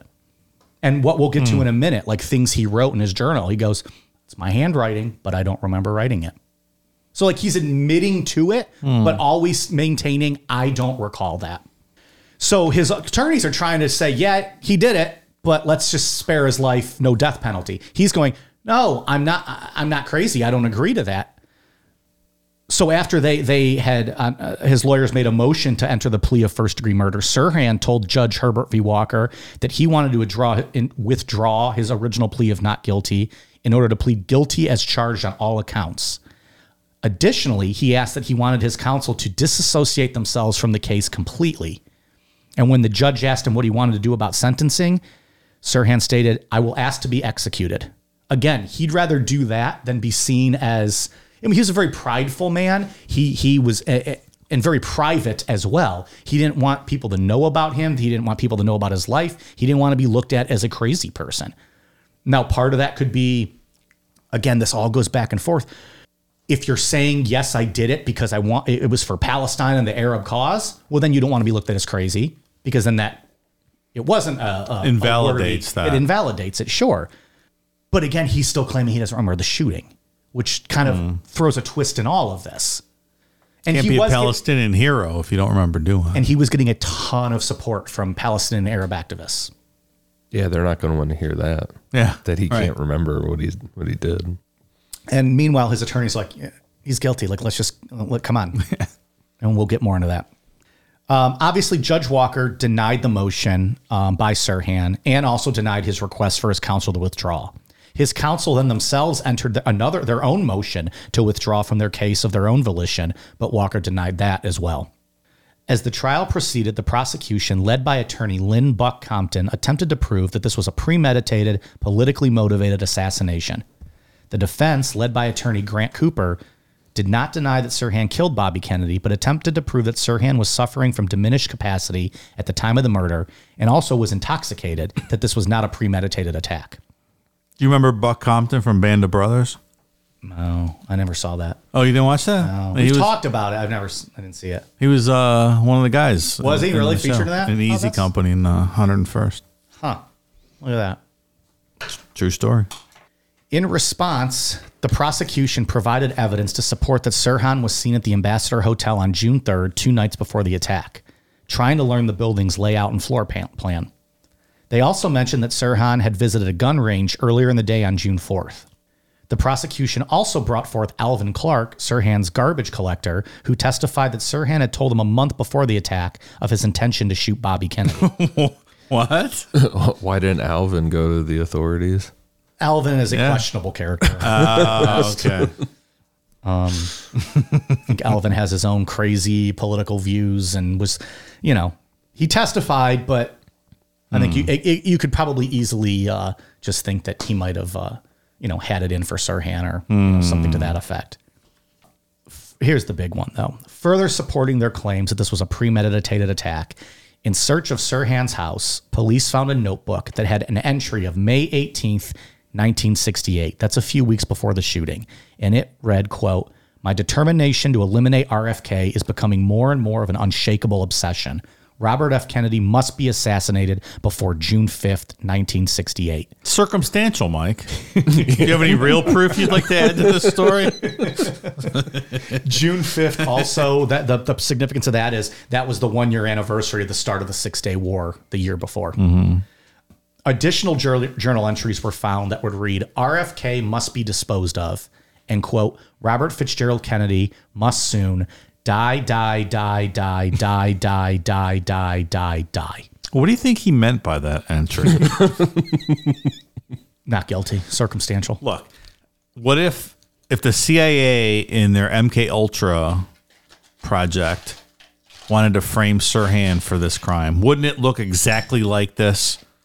A guy with all this evidence with no recollection of writing this or doing any of it. Yeah. Wouldn't that be their intended outcome? Sirhan, and like I said earlier, has admitted that is my handwriting. I, I won't. I won't uh, refute that, but I don't remember writing that. Um, and there is, you know, there's a lot to that whole hypnosis thing. That again, we'll we'll kind of get into a little next week. Might be the perfect setup here. You know, was this part of the Rosicrucianism that he was doing to himself? Was this some MK Ultra Manchurian Candidate stuff? Um, he clearly had it written. He says he has no no memory of it, and that is the one thing that he's been consistent with from the beginning. So I don't. I mean, make of that what you will, but nonetheless, Grant Cooper and the defense based much of their case on the testimony of Bernard L. Diamond, a professor of law and psychiatry, who testified that Sirhan was suffering from diminished capacity at the time of the murder. Um, Bernard Diamond and one of the prosecution psychiatrists both together put uh, Sirhan, uh, they hypnotized Sirhan. Um, but I've heard the tapes, some of the tapes, the clips of the tapes. They're very leading in what they say. You know, uh, Sirhan, you're in the kitchen. You know, what are you seeing, Sirhan? Write down what you're seeing. What about your gun, Sirhan? Reach for your gun. Reach. And then, you know, then he's reaching for his gun. And it's like, well, you're fucking telling him what to do.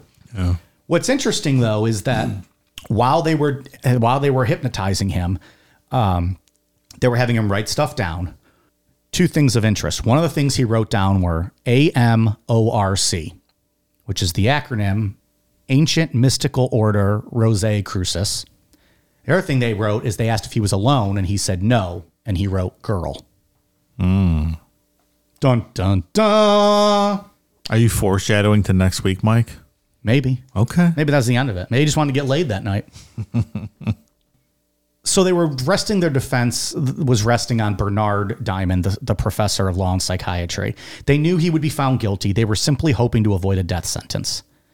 Um, what's interesting is that uh, another quick note: the obviously they ran these hypnosis sessions together. The prosecution defense psychiatrist, the defense psychiatrist was like, "Oh yeah, he's suffering from diminished capacity." The prosecution psychiatrist was like, "No, he's completely clear-headed and knew what he was doing." And when he said that in the trial, Sirhan leaned over to his defense and was like, "See, he thinks I'm not crazy," which I thought was interesting. he really did not want to be Smart. made to look uh, crazy. Uh, at one point during the trial, Cooper asked Sirhan if he had shot Bobby. Sirhan replied, "Yes, sir," but then said he did not bear any ill will towards Bobby. Sirhan would then later testify that he had killed Bobby, quote, with 20 years of malice aforethought. He explained in an interview in 1989 that this referred to the time since the creation of the State of Israel. However, he now maintains that he has no memory of making the statement in court. This consistent changing of his answers is something that would continue throughout interviews Sirhan gave, even years after the trial. We're going to play a clip here. It's about six minutes long. Uh, it's an interview that Sirhan gave to David Frost in uh, 1989. Um, but it's just interesting, kind of him giving his overview on Bobby and, um, you know, uh, his thoughts on on all of this. Kind of some, you know, 20 years removed from everything. So When did your feelings start to take on this incredibly uh, uh, obsessional quality? Was it the Arab-Israeli war after you came to this country? Well? I, I suppose that it came to the fore where I began, where when I began to focus on it, uh, erupted as soon after the, the, the 1967 war, where the, the Arabs had lost and the Israelis uh, won, and my anger at the American people's reaction to the loss of the Palestinians and, and the Arabs. It was after a campaign speech in Oregon, during which Kennedy promised military support for Israel, that Sirhan targeted him for death. Sirhan is now serving a life sentence at the California Correctional Facility at Soledad. He agreed to speak exclusively to Inside Edition with the hope that it might help him get paroled. One speech that sets you off doesn't doesn't deserve a terrible fate like that. No, I, I agree, and I sincerely regret uh, my my actions for that. I was young, I was you know immature, I was wild. I I, I really didn't have the the ability to sit back and reflect on it as just one speech, one perhaps one pandering speech to a you know a potential block of voters whom he was appealing to. And now, of course, I realize that, and, uh, and, and I wish that I could reverse all my actions concerning Robert Kennedy. But why did Robert Kennedy, the, the friend of the downtrodden, become the focus of this hatred? Because to me, he was my hero. He was my champion. He was the protector and the defender of the downtrodden and the disadvantaged. And I felt that I was one. And to have him say that he was going to send 50 Phantom jets to Israel uh, to deliver nothing but death and destruction on my countrymen, that seemed as though it were a betrayal. And it was sad for me to, to accept, and it was hard for me to accept. And just uh, didn't, and, and the, my, all my hopes were focused on Robert Kennedy. I was his supporter. That was the quality that Robert Kennedy stood for, was hope. There was that loss of hope at, at, at the same time, saying, You know, and this is the part that really, that really sort of angers me, that this this double standard of, of, of the politicians, and particularly Bobby Kennedy. On the one hand, in, during the 60s, uh, during the campaign, he was all uh, in favor of, uh, of stopping the war in Vietnam, and he wants to bring our boys home. And in the, in the next breath, he wants to send more bombs and more uh, phantom jets to Israel to kill human beings, but, but Palestinians in this, in this instance. In the months before the assassination, Sirhan kept a diary. In it, he wrote over and over again, RFK must die. I don't even refer to them as diaries, really. They were just uh, scribblings more than, you know, detailed, uh, uh, by, you know, uh, entries in a, in a diary. But you no. said RFK must die by That's right, I recall that. June the 5th. But I mean, throughout that period, were your feelings just getting stronger and stronger, or what? They must have been, obviously, but I can't say that there was any deliberateness to the killing. At that, I mean, they, not all my feelings were, you know, were be were drumming towards that goal of, of assassinating Bobby Kennedy. No, but uh, it was just in general that, uh, I, and it wasn't just typical of me as an Arab. I think that a whole Arab community in this country uh, felt, you know, uh, downcast and crestfallen by the defeat of the, by their defeat in, in, in the Middle East. But again, this this terrible punishment for one speech about phantom jets, I mean, haunts people. It does haunt people. But suppose that you were a black or Hispanic living in America and had Robert Kennedy as your ideal champion, as your savior in America. And had you all of a sudden heard him say that he was going to spend, send some 50 jets to destroy all the black or Hispanic pop- populations, and how would you have felt? And what would you have done if you thought that you could do something about it? You know, And that's what you thought, you could do something that's about it. That's exactly, Well, imagine though that if you were a German or if you were a Jew in, uh, in, in, in Hitler's uh, Germany, and if you had the opportunity to assassinate Hitler, uh, I'm sure that uh, they would have tried to to do that. What to me, I felt But there's no comparison between Hitler and Robert Kennedy. agreed, agreed. But the principle so seems to be similar. You said in the trial, um, I killed RFK with 20 years of malice aforethought. Now, you obviously did not know him. What were you trying to say?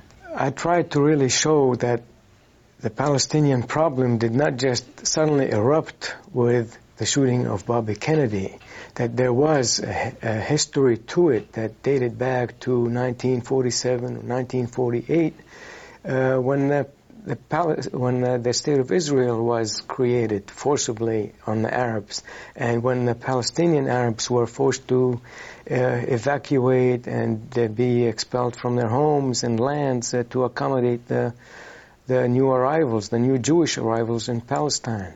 I feel that having experienced what I have experienced in Palestine, atrocities, the killings, the violence, and just the uprooting of you know of massive uh, populations, uh, it did have an impact on me, I suppose, more than it did on, on others. By, by by saying this, I'm not trying to discount the seriousness of the killing. So he, you know, in that clip, he gives all the reasons why Bobby Kennedy is is dead.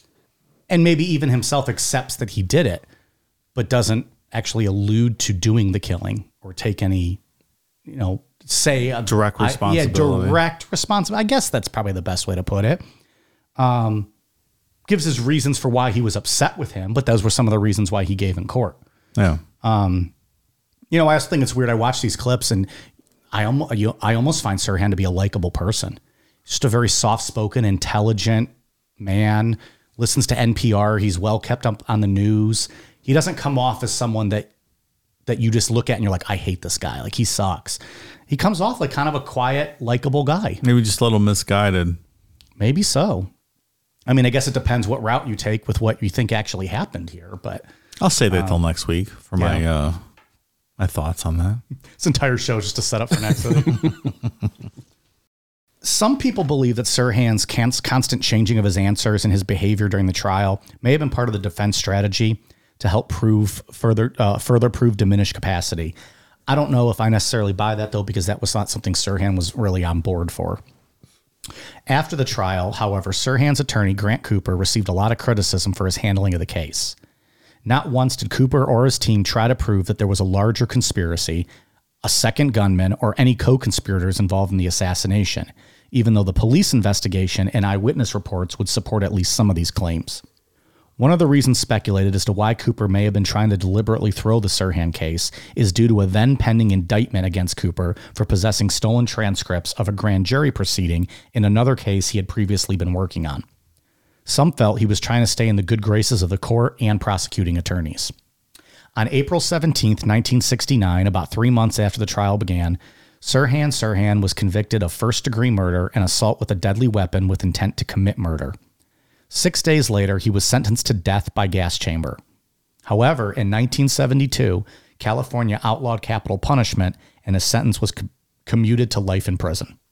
Since 2003, Sirhan's attorneys have been trying to get a new trial, stating Grant Cooper was compromised and neglectful during the initial trial. As recent of, as November of 2011, Sirhan's defense team filed court papers for a new trial, saying that quote expert analysis of recently uncovered evidence shows two guns were fired in the assassination, and that Sirhan's revolver was not the gun that shot Kennedy, and saying quote he should be freed from prison or granted a new trial based on formidable evidence, asserting his innocence and horrendous violations of his rights. Uh, essentially, his his uh, defense team came out it, during this time period and said that they believed he was hypnotized and under a hypnotic state when he when he did the killing. They also again stated they had evidence of possibly a second gun.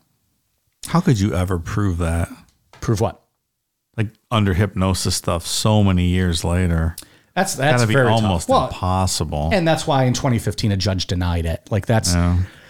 The hypnosis thing would be really tough. The other thing, you know, some of the evidence that we'll we'll we'll get into eh, very much can talk about that. But the hyp- yeah, how do you prove Yeah, hypnosis? Like the compromised attorney is one thing. Mhm. Seems like the best option to getting a new trial, but yeah, I was hypnotized. I, I didn't know it though. Like that, that's There- not gonna happen. There are ri- witness reports of how calm Sirhan appeared during the shooting and the struggle. Um, like people said, he had like a sleepiness and a calmness in his eyes, even as he's being wrestled to the ground. And then the whole three days of not talking to police, not really asking why he was there. Like he was still in a fog or something, maybe. Yeah, Like, let me tell you, if someone you can get. yeah, if someone set this up, they picked the perfect guy, a little kind of diminutive mm-hmm. Palestinian supporter. It, Right. it all works perfectly. It was executed to it. If this was a setup, this is the most perfect setup in history. Since 1972, Sirhan has been par- denied parole 16 times. Most recently, in August of 2021, a two person parole board voted to grant Sirhan parole after finding that he no longer posed a threat to society. In January of 2022, this parole was denied by California Governor Gavin Newsom, who stated he denied the parole due to the severity of the crime and Sirhan's quote current refusal to re- accept responsibility for it. He's a rising star in the Democratic Party, and there's no fucking way he's pardoning Also that true. the guy that shot Bobby Kennedy. Right. That's not happening. Again, we're talking as early as this was 11 months ago, 10 months ago. I mean, he's got presidential aspirations. He's not, you know. Certainly does. That's not happening. At each of these parole hearings, Sirhan and his attorneys are able to submit new evidence in any attempt to prove his innocence, prove he did not act alone, or prove there was a larger conspiracy at hand. However, thus far, nothing has come from that. Just one quick side note before we close out. Six of Bobby's children, as well as his wife Ethel, who's still alive and kicking ass at 94 years old, all oppose parole for Sirhan and believe he's the one responsible for Bobby's death. However, two of Bobby's sons, Robert F. Kennedy Jr. and Douglas Kennedy, have offered their support for parole during Sirhan's appearances before the parole board and believe he is not the person responsible for their father's death. Robert Kennedy Jr. is a bit of an anti-vaxxer, off the rail guy now, right? He went a little crazy there, yeah. He's married to our pal Cheryl Hines from Your Enthusiasm. Yeah, he is. He outkicked the coverage on that one. the reason why people are so often split on this case or believe there's a bigger conspiracy at play simply comes down to one thing the police investigation. While claiming they didn't want another, quote, Dallas, referring to the JFK conspiracies, the LAPD hid and destroyed evidence, refused to follow up on interviews, and even intimidated witnesses into changing their stories. Next week, we'll get into all of that, as well as theories of a second gunman, a Manchurian candidate, and my favorite, the lady in the polka dot dress. I bet it is pervert. She's allegedly a good looking woman. Hmm. I'm excited for next week. I'm excited to read about uh, all the MK Ultra stuff. Yeah, I know nothing about Sirhan other than what you've told me, Mhm. in that there's a talk of MK Ultra stuff with him. And I think that's really what it is, is just talk. I mean, there's not a ton of evidence other than loose stuff that people have tried to string together. And so Yeah. we'll talk about that. Um, it's definitely not the strongest of the theories, but it is a theory. Yeah. So, um, you know, we'll And get into some of that. A lot of that's hard too, because when we uh, did our ep- episode on MK Ultra, most of those files were destroyed. Yeah. You know, almost nine, I'd say probably ninety percent of the files on MK Ultra are gone. And when were those destroyed? I don't remember. When we, I can't remember, but we'll get into it next week, though. Probably talk about that a bit. like eight, as soon as like shit started hitting the fan, maybe eighties, nineties. So it's definitely after Sirhan. Yes, Yeah. the CIA was like, nope, we're gonna just gonna get rid of all this. Smart. And it's interesting too because it's like, when would this have happened? And I guess this is a little bit of a spoiler for next week, but we said Sirhan fell off the horse, hit his head. Medical records show that he was treated in the ER and discharged home like within a day. Sirhan says he has memories of waking up in a hospital over a two to three week period in and out of consciousness before being returned home. It- So- you, you get into that with all kind of people. There's arguments made about Charles Manson, uh, one of his many times in a hospital, a prison system hospital, Mm. being s- some MK Ultra stuff going on where he was kept for a while. Jim Jones stayed at a hospital or was admitted to a hospital that had some MK Ultra ties. The way I look at those things, if you if there was proof positive today that that's what happened, it was part of MK Ultra, and they kind of orchestrated all this, would you be surprised? I wouldn't be surprised. No, I don't in think the, I would be surprised. The least, which makes me kind of more open and receptive to believing that things like this that might be linked to that. I mean, look what happened to uh, Ted Kaczynski, the Unabomber. Yeah, he was a proven MK Ultra, at least Absolutely. subjected to it for a period Yeah. of time to those tests. Yeah. I would not be surprised at all. Yeah. So a lot of what we touched on today, you know, obviously the Bobby Kennedy bio was, you know, factual and true, and um, the Sirhan stuff is as best as we know, and pretty much what the the authorities accept as is what happened in their mind. This is the end of the story. That's it. He did it, and the case is closed. So next week, though, we'll get into some of that kind of behind the scenes, the nitty gritty stuff. The reason why you all are probably listening to Necronomipod today. It's not Every search- good story needs a setup, Mike. Yeah, it's okay. not certainly for my history lessons, though. Uh, you know, if you want me to ramble on about presidents, you know, maybe someday.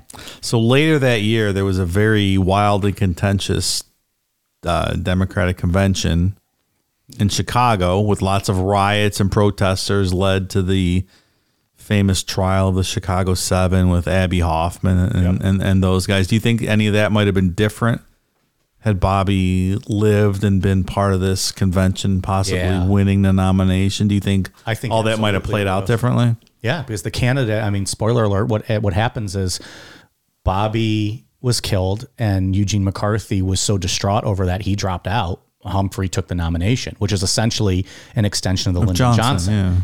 Um, one, I think Bobby still being in the race, they would have had more hope. They wouldn't have been so angry. Two, I think that that speech he gave in Indianapolis the night Martin Luther King was killed, Bobby had a very good way with his words. Uh, very powerful speaker. I actually used the clip of hi- that speech in uh, Promised Land. Did you? Oh, for a that's right. I remember that. From remember- Indianapolis that night? Yeah, it's Yeah. a really good speech. I th- it, it is fantastic. I think you know having someone who, who can speak like that, he he could have helped calm things down if they were rough or tumultuous then. But Yeah. I don't I don't think they would have been if he was still alive. Especially if he was going to the convention with a shot to win. You know, they probably would have just been ready to go and ready to party that you know he was going to have a chance to win. But the fact that it was just over with at that, Maybe so. um, McCarthy dropped out. You know, the the this whatever happened in that kitchen ended all their hope for that, and uh, Humphrey was going to be the candidate. And spoiler alert, also he did not win. no, he did not. No, it was close. It was a closer race than I think. Closer than seventy-two. Also true. Yeah, but it also tells me that if it was close between Humphrey and Nixon, it tells me I think Kennedy would have beat Nixon. It's like Hubert Humphrey was he was vice president, but he wasn't a Kennedy. I think I think Robert Kennedy in my maybe I'm being biased, but I don't think I am. I think Robert Kennedy would have won the presidency in the election of 68. I think he would have. I'm not even sure he would have won the nomination, but maybe he. He was closing the gap pretty good. And the Kennedy power, the Kennedy train behind him, I think I think he would have. All possible. And it's fun to debate what ifs, though. Yeah, I mean, it, I mean, it changes the entire course of history. Then you don't have Watergate. You don't have, you know, maybe Vietnam going on, you know, another six years or whatever it was. Yeah.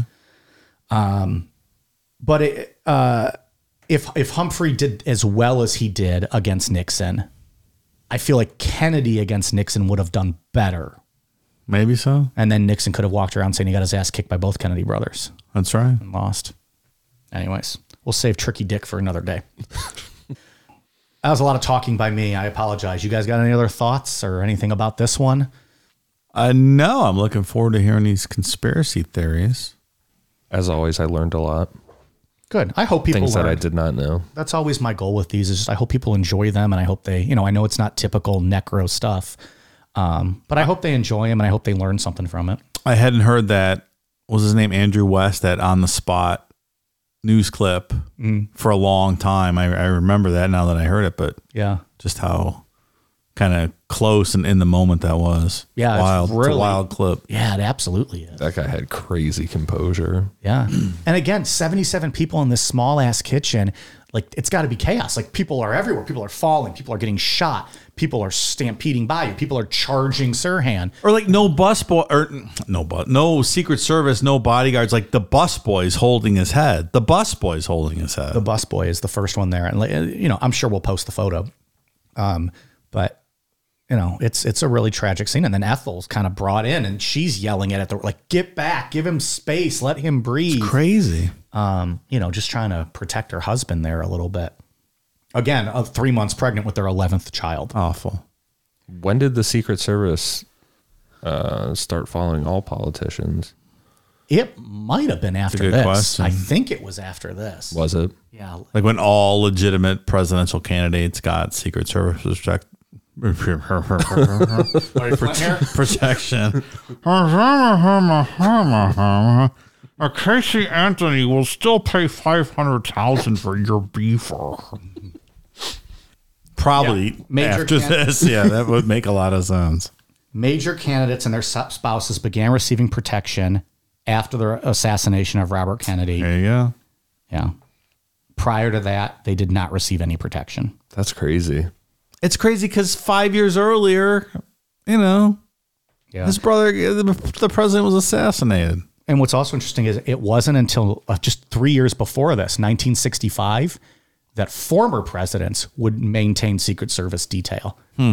you know, which they get now the rest of their lives. But that wasn't until 65. Lyndon Johnson's like, yeah, fuck, we're passing this because my ass is out of here. and I'm not well liked right now. I need someone to watch my bunghole. That's right. my big ball sack's hanging too close to my bunghole. Well, everything's bigger in Texas, right? so, okay. You guys got anything fun to share? I don't have anything fun. Kind of Fun. Exhausted my don't mental capacity I have an for this. observation. I was going to mention to you guys. Okay. Have you noticed that all the stores you go in into town, like when you're checking out, they're like, "Oh, would you like to donate a dollar to help kids in need?" Mm-hmm. And it's always broad, like kind of could be anything. You mean like just hashtag tax write offs? Yeah, like this company collects all our money and then takes the tax write off for donating our money. It's not even stores. All the fast food places do it. I'm now, tired too. of it. Taco Bell. Would you like to cra- round up to the nearest Yeah. dollar to Yeah. donate to kids? Want to help kids with their kid, You want to help kids in schools? What- That doesn't mean anything. What are you talking about? Yeah, actually, It's too much. It's an epidemic. the other day I did not d- donate my dollar to one of those things, and She uh, was like, "Ugh, asshole. uh, my wife judged me on it. She's like, "Why wouldn't you just round up?" I'm like, "It's a tax break. They just Yeah. they don't like. Where does that money even go? Like Nowhere." my charitable contributions are on my time. It's not when I go to the store to get a fucking bagel. Fuck off. Yeah. Especially if you go to that It's store everywhere. several times a week. Like, what? I, I got to give money every time I come in here? But you get to write your name on that little heart and put it on the wall, yeah, it's Dave. so stupid. I don't want my name on the wall. I want you to stop harassing me. and don't ask me if I want the receipt. The answer is always no. I will ask you if I want the receipt. I don't have a rewards card. I don't want to donate money. I don't need a fucking receipt. I just want to be the fuck out of your Just give me my 12 pack of fucking Heineken that you've already skunked up for me and let me be on my goddamn way. This is the start of Dave's presidential run for 2024. This is his campaign uh, platform. I'll tell you, my uh, my wife and daughter were. This was a couple years ago. They went to the movie theater and they were getting popcorn or something, and they did the same thing there. And they're like, "No, thank you." And the girl's like, yeah, "Fuck the sick kids." Am I right? But that's probably like. Would you like to round up to help sick kids? Uh, uh, excuse me. Can you be more specific? No. Like they don't ever state specific charities. They're like, oh, would you like to help horses and would you like to donate ten dollars to help horses in need? What's that? Doesn't mean anything. what are you talking about? Yeah, that's just it's just a big tax uh, Yeah, break. it's a right? scam. Yeah. Stop doing that. If you want to help out, go to your nearest soup kitchen. They're always looking for Yeah. people. Give some Go money the to your food local bank. food bank. Yeah. yeah, for real. Yeah, for real. Absurd. Okay. That's all I got today. Wasn't what I was expecting, but I quite enjoyed that. It happens though every time at Drug Mart. That's where I'm Yes, always at. every time. But every fast food place now, I think, does it. Well, they're big ones with that writing your name on a fucking Yeah. sticker or whatever. Yeah, I don't want to write my name. Well, the, and the, the gas stations up on 18 both did it too. I don't know if Speedway still does. I don't go there, but the Shell always has that stuff Yeah. going on. And it, yeah, and now it's the holiday season. It's going to get even worse, probably. Would you like to donate two dollars for unemployed porn stars from the seventies? Uh, stop! My, I'm listening. Who specifically might I be helping out? Debbie from Does Dallas. What's she up to these days? She can't be uh, uh, having much work thrown at her. I'm not anti-charity, but it's just very vague and scammy. Yeah. Because they're taking No, tax there's- If you want write-offs. there's tons of good charities and and probably even local, like you know, um, rape crisis centers and battered women shelters and things like that that you can Yeah. donate to or give your time to, or like we said, uh, like the the food bank or soup kitchens, any of that stuff. yeah, Give your time, not your money, that's right. or give some of both. Just don't give it to fucking Taco Bell when you're getting a drunk ass cheesy gordita crunch. That's right. That's a black hole pit of money. Who knows where the fuck that's going? Not the sick kids. Yeah. I like just kids. Donate to kids. Would you like to help? Would you like to donate? Would you like to round up to help kids that were born with no assholes? Sure. 'Cause that's what's gonna happen to me when I eat this fucking cheesy gordita crunch. LBJ's in the driver like, you mean there's kids with no bung holes out there? Well, how this shit? How do they get their conduct their business meetings? okay, Dave, uh, what do you got for uh, Patreon? Thank you to new patrons, Dude Bro, Cooter Shooter, Sarah Kubis, Ivan Malot's Backpacker Hostel. I don't think I want to stay there. Jester, Faith Clark, Kate W., David Everson, Caroline Ladd, Cassie Tripp, Cy Cooper, Audrey, Mike Call Me I'm Pregnant. Do you know who this girl is, Mike? Oh, fuck. oh, sorry, I lost your number. Audrey Thorne, Resting Bitch Face. Oh, my wife must have joined again. Oh, I'm kidding. I'm kidding. Not true. Kidding. I almost spit out my beer. Amber is my energy. Laura Hildebrand, Anthony McCartney, Karzan Keelan, Harley Mans, Jesse M, Deanna Woods, Natalie Prokop, Richard Lowe, Jacqueline Sutton, Ashley Thoman, Justin Andrews, Sarah Mulville Hill, Claudia Davari, Tasha, Sarah Stokes. I thought it was Sarah- Strokes for a second there. Mm, what's one of our porn fans. Andrea Bonagovsky, Savannah Miller, Colonel Cream Pie of the Labia Legionnaire, formerly known as Cum Commander of the Seaman Fleet. This is the original guy. I just had a bit of a name change. He's taken on a new position in the. Uh, What, what, he's in the Labia Legionnaire now. what was it? What was he? what was the beginning part of his new title? Colonel Cream Pie of the Labia Legionnaire, formerly known as the Cum Commander of the Seaman Fleet. So he's Colonel- taking on a new role. Colonel is higher than commander, right? he got promoted promotion. to a new uh, outfit, apparently. him. Colonel Cream Pie. in the cellar with a heart on. Matthew Gadsby, Christy Slosky, Lupe Sanador, Nicole S., Marina, and Becky Kelly. Thank you, new patrons, so much. Patreon.com slash Necronomipod if you wish to sign up for uh, all of our bonus content. Ian.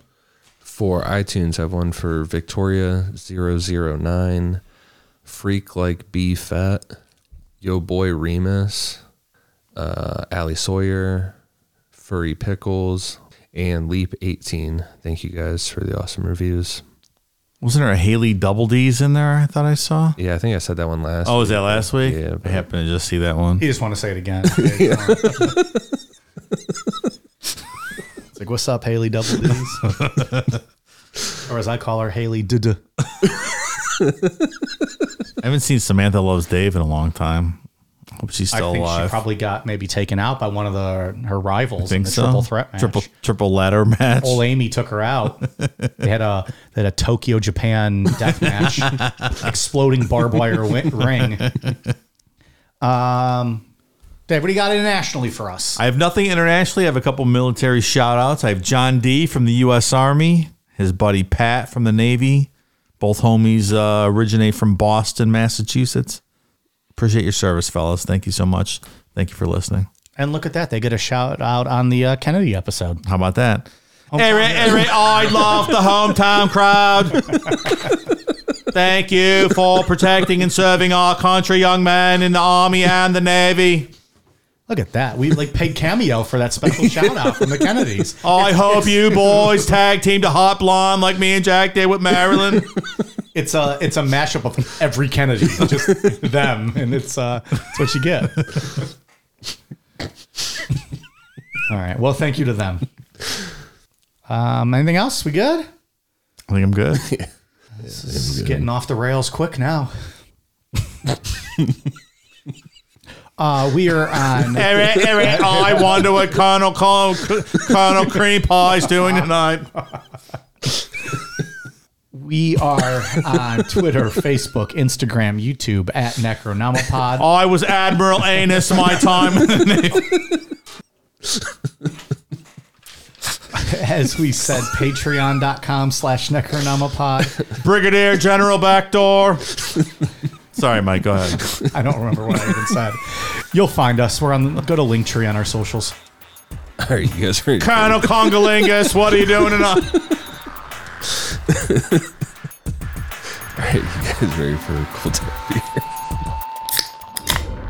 Cheers.